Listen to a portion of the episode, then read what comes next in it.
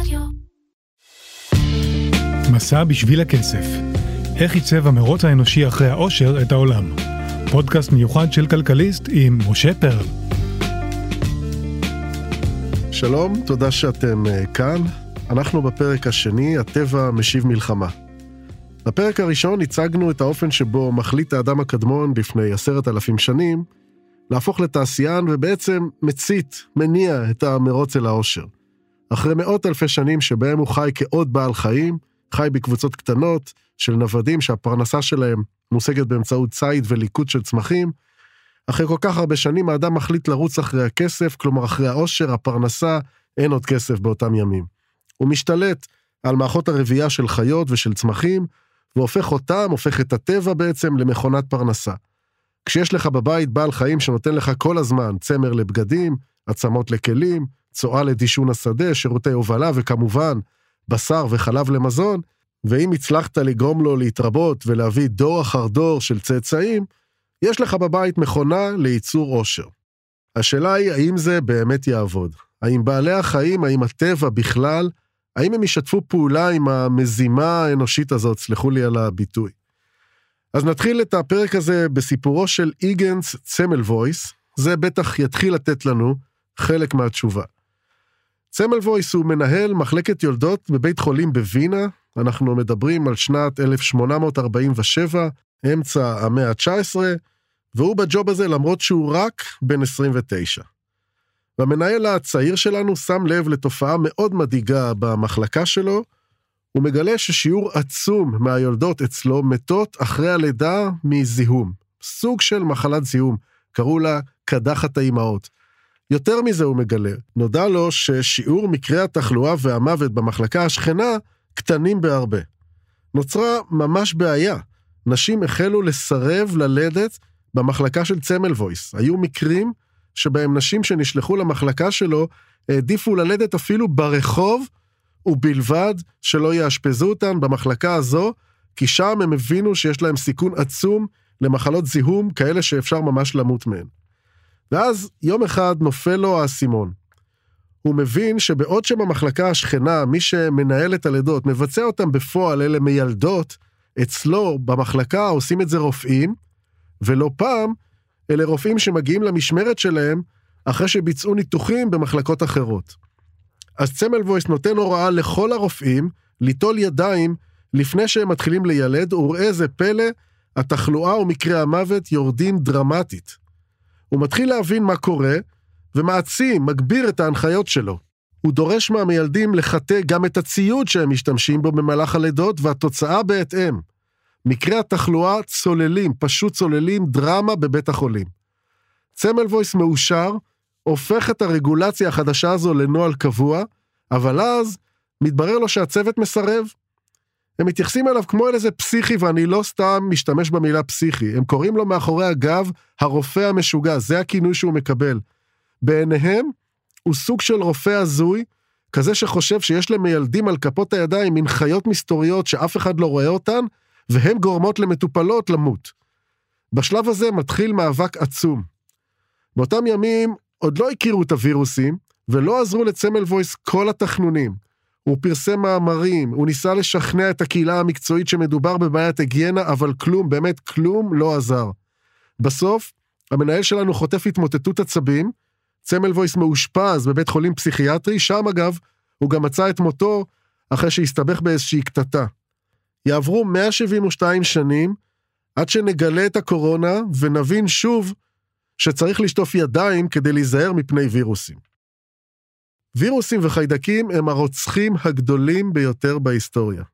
50 מיליארד איש מתו מווירוסים שעברו באמצעות יתושים מאדם לאדם במהלך ההיסטוריה של המין האנושי. 50 מיליארד. מהרגע שהשתלטנו על הטבע, במהפכה שבה הפכנו מנוודים, ציידים לקטים, ליושבי קבע שיודעים לייצר מזון, מהרגע הזה הווירוסים נלחמים בנו ללא הפסקה. זה מין משחק פינג פונג כזה קטלני, אנחנו נכנסים לבתי הגידול שלהם ודוחקים אותם, הם מעבירים אלינו מגפות ומחלות, אנחנו משפרים את הכלכלה והקדמה וממציאים חיסונים, הם מגיבים במוטציות חדשות, ואז שוב אנחנו מנצלים את הקדמה האנושית כדי להתגבר ולהמציא תרופות, וכך זה נמשך אלפי שנים, הם נגדנו, אנחנו נגדם, הם מולנו, אנחנו מולם. הפינג פונג הזה יעצב את כל תחומי החיים שלנו. הוא יהיה הסיבה לכך שמדינות מסוימות יהיו עשירות יותר מאחרות, והוא יהיה זה שבזכותו כבשו מגלי הארצות האירופאים את יבשת אמריקה. למה התאחדו סקוטלנד ואנגליה והקימו את הממלכה הבריטית? בגלל וירוסים. למה פרצה באירופה אופנת הדגברים להטפיח את אזור החלציים באמצעות פריט, מין כרית כזו שנקראת קודפיס? בגלל וירוסים. למה אנשים הפסיקו לירוק ברכבות ובמקומות ציבוריים? בגלל וירוסים. מה גרם למתכנני ערים להתחיל ביצירת שדרות רחבות עם ריחוק מתאים? וירוסים. ההשפעה היא עצומה, והיא מתפרסת לכל תחום, אבל בואו נשאל קודם, למה בעצם הם נגדנו? מה הם רוצים מאיתנו? התשובה פשוטה. וירוס הוא טפיל, אין לו שום דבר נגדנו, הדרך היחידה שלו פשוט להתקיים, היא לחדור לתא ולהשתמש במנגנונים שלו כדי לשכפל את עצמו. ומה הוא מחפש בתוך הגוף שלנו? פשוט הזמנו אותו לשם ברגע שהתחלנו את המרוץ אחרי הכסף. בייתנו חיות והשתמשנו בצואה שלהן כדי לדשן את השדה, הוא יעבור לירקות שאנחנו מגדלים שם. התמקמנו ביישובי קבע עם חיות מבויתות בחצר, אנחנו חיים איתן עכשיו צמוד, הוא ידלג מהן אלינו. בירנו יערות ונכנסנו לבתי הגידול של החיות, הוא יעבור מהן אל גופנו. סללנו דרכים כדי לקיים מסחר, הוא ינצל אותן כדי להגיע אלינו. פיתחנו נתיבי מסחר ימיים, הוא יגיע עם הסחורות ממקום למקום, גם דרך הים עכשיו. מה השיטה שלו? איך הוא עושה את זה? בואו נדבר על זה רגע. יש לו בעצם ארבע שיטות למצוא פונדקאי. הראשונה היא פשוטה, הוא מחכה שנאכל אותו כשהפונדקאי שלו מת, והוא עדיין בתוך גופו. אתם אוהבים סביצ'ה, חולים על סושי, מתים על קרפצ'ו בשר?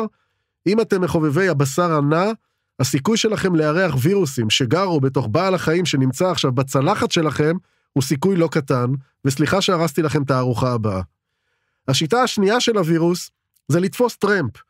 הוא יעלה על יתוש או זבוב או חרק אחר שעקץ את הפונדקאי הנוכחי שלו, ואיתו הוא ידלג לפונדקאי הבא. השיטה השלישית כבר מתוחכמת יותר. הוא יחולל בגופו של הפונדקאי שלו שינויים. אנחנו קוראים לשינויים האלה מחלות, ולסימנים שלהן אנחנו קוראים סימפטומים, תסמינים. התסמינים האלה הם הנשק של הווירוס. למשל, אם המחלה גורמת לתסמינים של שיעול או עיטוש, הוא ידע לדלג מפונדקאי אחד לשני באמצעות הרסס של העיטוש או השיעול. השיטה הרביעית דומה, אבל הרבה יותר אגרסיבית. הווירוס יחולל בגוף שינויים שיהיו ממש נקבים. למשל, באבעבועות או באיידס, הוא ייצור פצעים, שמבחינתו אלה פשוט פתחים בגופו של הפונדקאי, פתחים שדרכם הוא יודע לעבור אל הפונדקאי החדש באמצעות המגע. המאבק בין הווירוס לאדם יעצב את העולם בכל תקופה, וכמו תמיד בפודקאסט הזה, תמצאו שם את הכסף.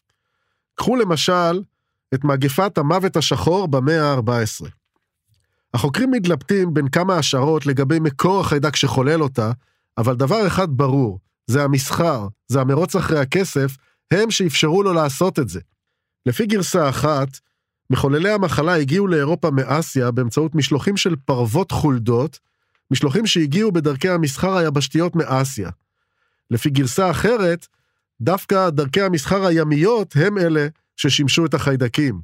לפי הגרסה הזו, מדובר במלחמה של המונגולים שהתחוללה בחצי האי קרים, בשלב מסוים במלחמה הזו הם צרו על עיר בשם פאודוסיה, וכשלא הצליחו להכניע אותה, בחרו לזרוק אל מעבר לחומות של הגופות של חיילים, חיילים שלהם, שחלו ומתו. לפי ההשערה של ההיסטוריונים שמחזיקים בגרסה הזו, החיידקים עברו מהגופות האלה לתושבים המקומיים, ומשם, באמצעות אוניות שיצאו לאירופה לצורכי מסחר. מכאן התפשטו בכל אירופה, וחוללו את המגפה שהרגה 25 מיליון אנשים, כמעט חצי מאוכלוסיית אירופה. המגפה הזו נמשכה שבע שנים, בין 1346 לבין 1353, והיא זו שתכריע למה במערב אירופה התפתחו מדינות עשירות, ולמה בחלק המזרחי של היבשת, בהמשך יתפתחו להם דווקא המדינות העניות יותר. התיאוריה הזו מצאה שאחרי המגפה, כשאירופה מתחילה להתאושש ולחזור לפעילות כלכלית רגילה, מערכת היחסים בין האיכרים לבין הלורדים שהעסיקו אותם הייתה שונה באזורים השונים של היבשת. במערב, המגפה שינתה את מערכת היחסים הזו באופן שהעניק לאיכרים הרבה יותר כוח מיקוח. כנראה הם נפגעו מאוד, היה מחסור כנראה בכוח אדם, ובכל מקרה, הדרך של בעלי האחוזות להחזיר את הפעילות הכלכלית חייבה אותם להתחשב יותר בדרישות של העובדים. פתאום היה צריך להיות קשוב יותר לבקשות שלהם לשעות עבודה סבירות, כי הם נפלו מהרגליים. להיות ליברלי יותר בנושאים כמו העסקת ילדים, להיות נדיב יותר בימי חופשה. משם, הדרך כבר הייתה קצרה לפתות עובדים בכל מיני פטנטים, למשל, שיום בשבוע הפדיון שלהם בשדה יהיה שלהם, כלומר יעבור לבעלות הפרטית שלהם. במונחים של הימים ההם זה תמריץ לא נורמלי עבור עיקר שהוא אדם מאוד מאוד עני. וכשזה קורה במערב אירופה, במזרח, מערכת היחסים בין הלורדים לבין האיכרים הושפעה בדיוק בכיוון ההפוך. אחרי המגפה התברר שעמדת המיקוח של בעלי האחוזו היא זו שהתחזקה, וכדי לאושש את הכלכלה, הם הרשו לעצמם מדיניות נוקשה ורודנית יותר. פחות זכויות, יותר קשיחות, אין ליברליות בחופשות, אין בעלות פרטית, יש הרבה יותר העסקה פוגענית, העסקת ילדים, וכל הדברים האלה, שכפי שאני אומר, מתפתחים דווקא בחלק המזרחי של אירופה. כך קורה שבמערב אירופה לאט, אבל די בטוח, מתפתחת לה תשתית למוסדות הרבה יותר פלורליסטיים. עמדת המיקוח המאוזנת הזו של הפועלים הביאה להתפתחות של מוסדות כמו זכות שביתה, ומשם למוסדות נוספים, שהוליכו את המדינות שבאזורים האלה לפתח את עצמן בסופו של דבר כדמוקרטיות קפיטליסטיות. זה לקח כמובן עשרות שנים אם לא יותר, אבל בכל זאת, תראו לאיפה מגיעה השפעתם של הווירוסים עלינו. רוצים עוד דוגמאות על האופן שבו הם מעצבים את העולם שלנו?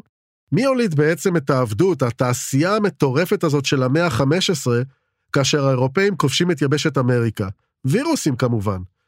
מגלי הארצות, בהתחלה הספרדים והפורטוגלים שהשתלטו על דרום אמריקה, ואחרי זה גם האנגלים וההולנדים בחלק היותר צפוני של היבשת, החבר'ה האלה החלו בביזה של הזהב והרכוש שמצאו בעולם החדש.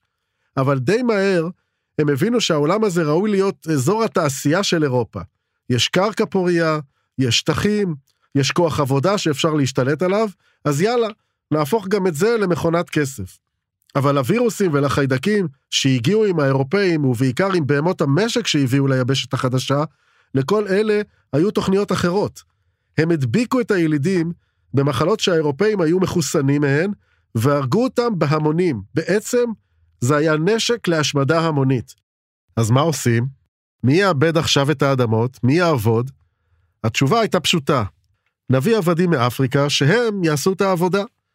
כך מתפתחת לה תעשיית העבדות של העת החדשה בעולם החדש.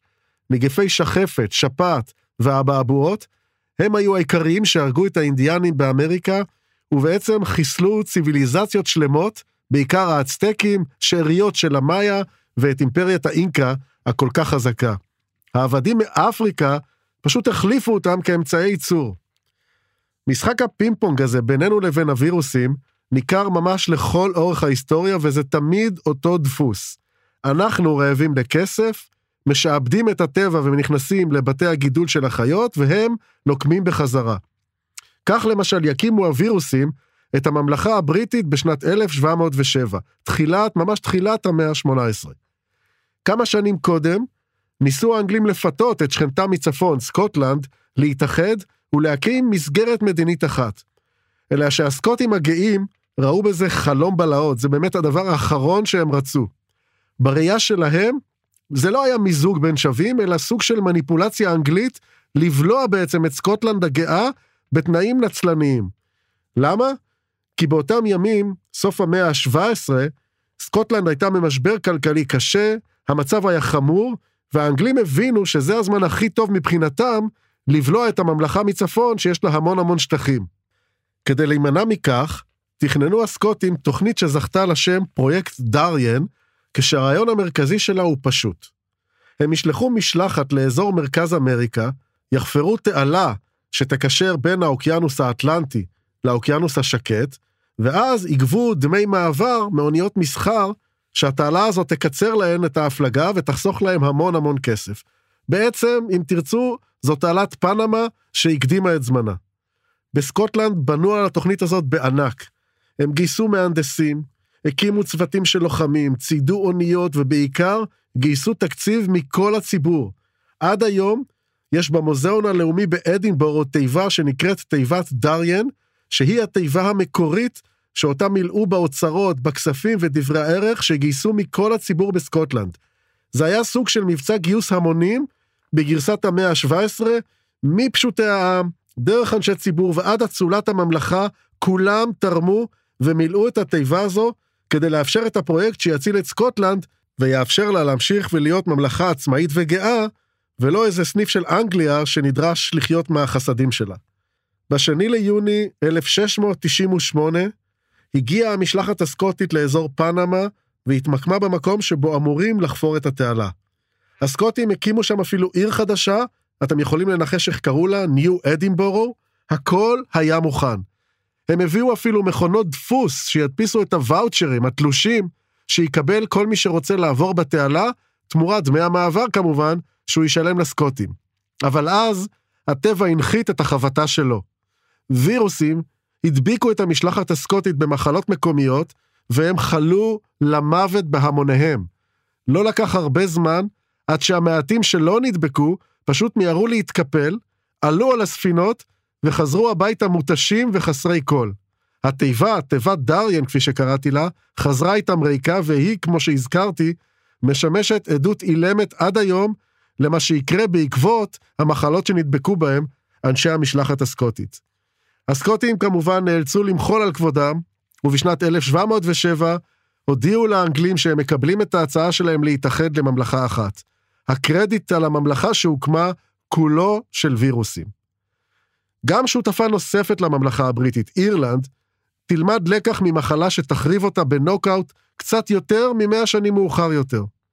במאה ה-17 מגלים האירים את תפוחי האדמה. למעשה כל אירופה גילתה את המצרך הזה כאשר הכובשים האירופאים הגיעו לדרום אמריקה. תפוחי אדמה גדלים ביבשת הדרומית בהמונים. שפע אדיר, יש המון זנים בצבעים שונים, בגדלים שונים, בטעמים שונים, והמסחר שהתפתח הוביל רבים מהם למטבח האירופאי. אבל הרומן הכי גדול עם הצמח הזה היה של האירים. הוא התאים לתנאי הקרקע, לטעם האירי, הוא גדל בשפע, הוא היה זול, והפך בעצם לפחמימה האהובה והמקובלת על כל אנשי אירלנד. זה מדהים מה שהצמח הזה עשה לעם הזה. היכולת להזין את האירים שודרגה ממש בענק, המחירים היו ממש נוחים, ובאירלנד נרשמה עלייה עצומה באוכלוסייה מהרגע שהם גילו את תפוחי האדמה. במאה ה-17, תקשיבו לנתונים, במאה ה-17 חיו באירלנד שני מיליון אנשים. תוך 200 שנה, כשתפוח אדמה הוא המצרך הכי שכיח במטבח, תוך 200 שנה מספרם של האירים מזנק לחמישה מיליון. ואז הגיעה התשובה של הטבע. מחלה בשם קימשון, שהגיעה באמצעות דרכי המסחר הימי מדרום אמריקה, הכתה בשדות תפוחי האדמה של אירלנד וחיסלה את היבולים. במדינה התפשט משבר כלכלי מטורף, שהוביל לרעב המוני, אבל ממש רעב, זה היה אירוע ברמה תנכית. הכלכלה האירית, כלכלה שהתבססה מאוד על תפוחי אדמה, פשוט התמוטטה לגמרי. בשנת 1846 מתו באירלנד מיליון אנשים. מיליון אנשים מתו מרעב באמצע המאה ה-19 בגלל מזיק שתפס טרמפ על דרכי המסחר הימיות והפיץ מחלה שחיסלה לאירלנדים את האוכל. בקיצור, זה ריסק את המדינה. מעבר לאלה שמתו ברעב, מיליון אחרים נמלטו מאירלנד והפכו לפליטים, רובם אגב, היגרו לארצות הברית. אלה אלה אבותיהם של האמריקנים האירים, שיככבו בסדרות מאפיה ואחרות, ויהוו מיעוט תרבותי בחברה האמריקנית שכל כך אהבה לשנות אותו. כמה שנים אחרי זה, הווירוסים ילמדו אותנו לקח חדש.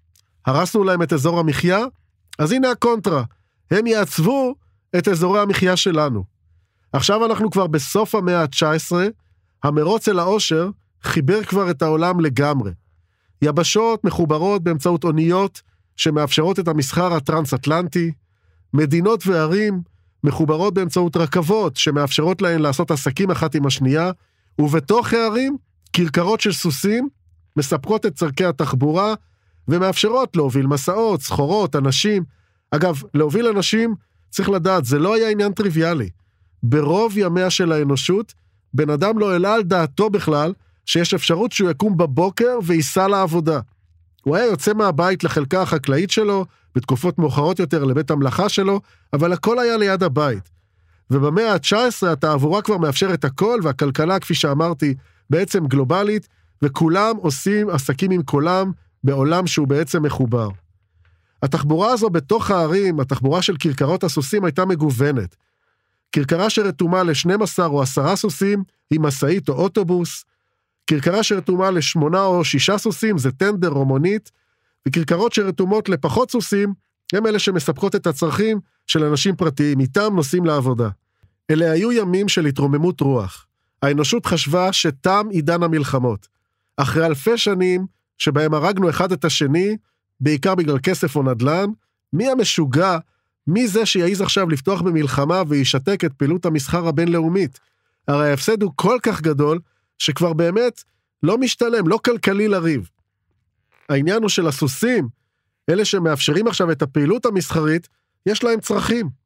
כל סוס מפיק מעצמו 15 קילוגרם של גללים מדי יום, וככל שאנחנו מגדילים את הפעילות הכלכלית, ככל שהמסחר צומח ומתפתח, כך מספר הסוסים שמסתובב בערים הגדולות שלנו הולך וגדל. לונדון, ניו יורק, פריז, הם המרכזים האורבניים הגדולים של התקופה. זה כבר עולם שדומה למה שאנחנו מכירים היום, עם בניינים גדולים, עם חנויות, עם כבישים, עם פעילות פנאי, צריכה, מסחר, יש שם הכל, והסוסים, הסוסים הם אלה שמאפשרים את זה. בניו יורק מסתובבים בסוף המאה ה-19 100 אלף סוסים. הפעילות הכלכלית חייבה מספר כזה. אנשי העיר היו צריכים לפנות 1.5 טון גללים מדי יום. לא היה להם שום סיכוי לעמוד בזה. בכל מקום, הצטברו ערימות אדירות של גללי סוסים, ערימות שהפיצו חיידקים, מחלות וצחנה נוראית. זה היה בלתי נסבל. בלונדון היו 50 אלף סוסים, וגם שם הלכה והתהוותה בעיה אקולוגית של ממש.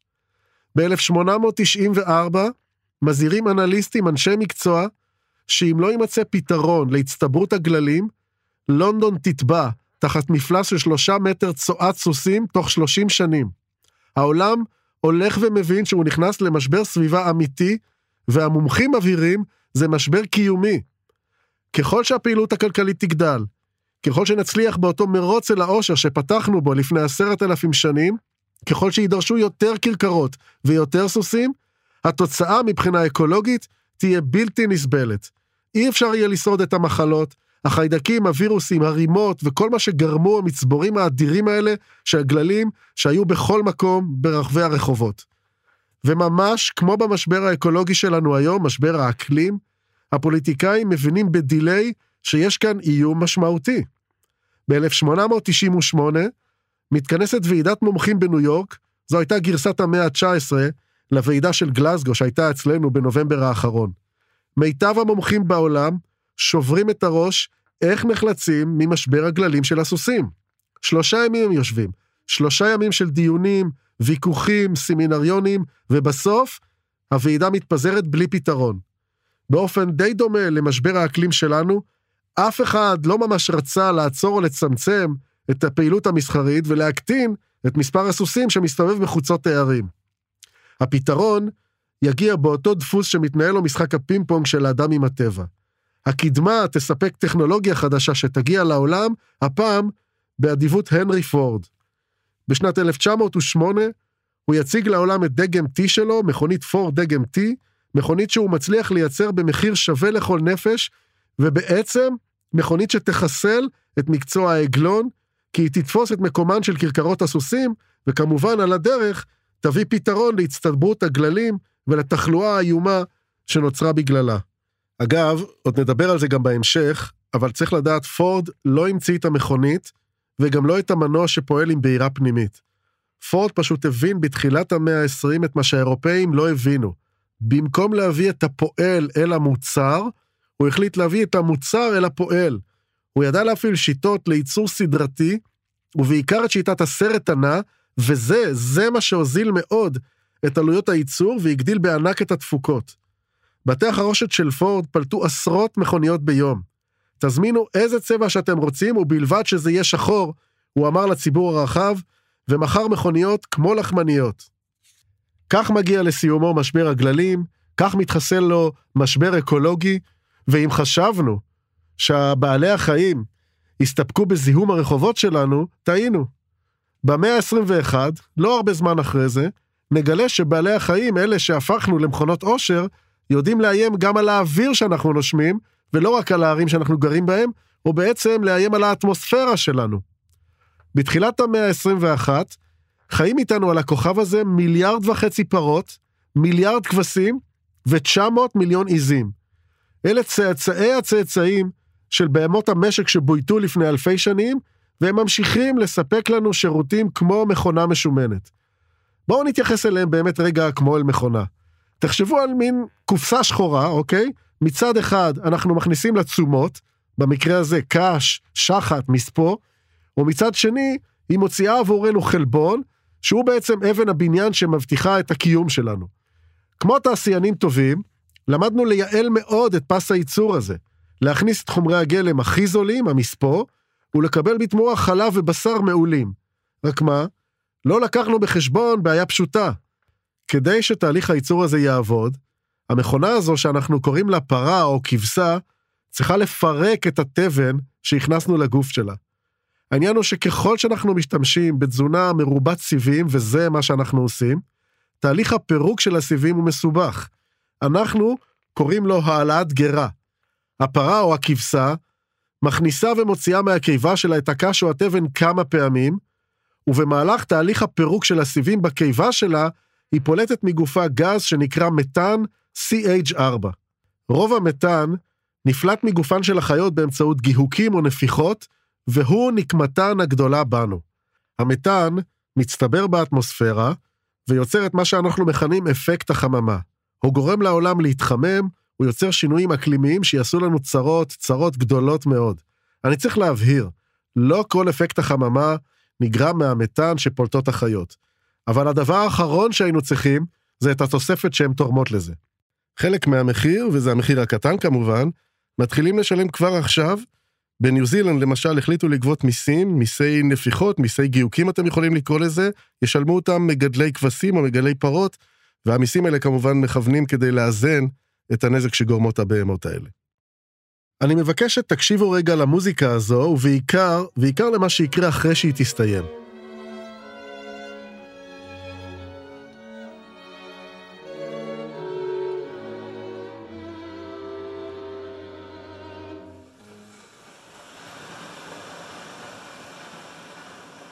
מה ששמעתם זה סוף היצירה כריזנטמות, יצירתו האופראית של פוצ'יני. אבל הסיבה שאני משמיע לכם אותה, היא הנסיבות שבהן היא נוגנה. במהלך שנת 2019, כשהקורונה הייתה בשיאה, הכתה בעולם כולו, והכניסה את כולנו לסגר, היה לנו קצת זמן לחשוב.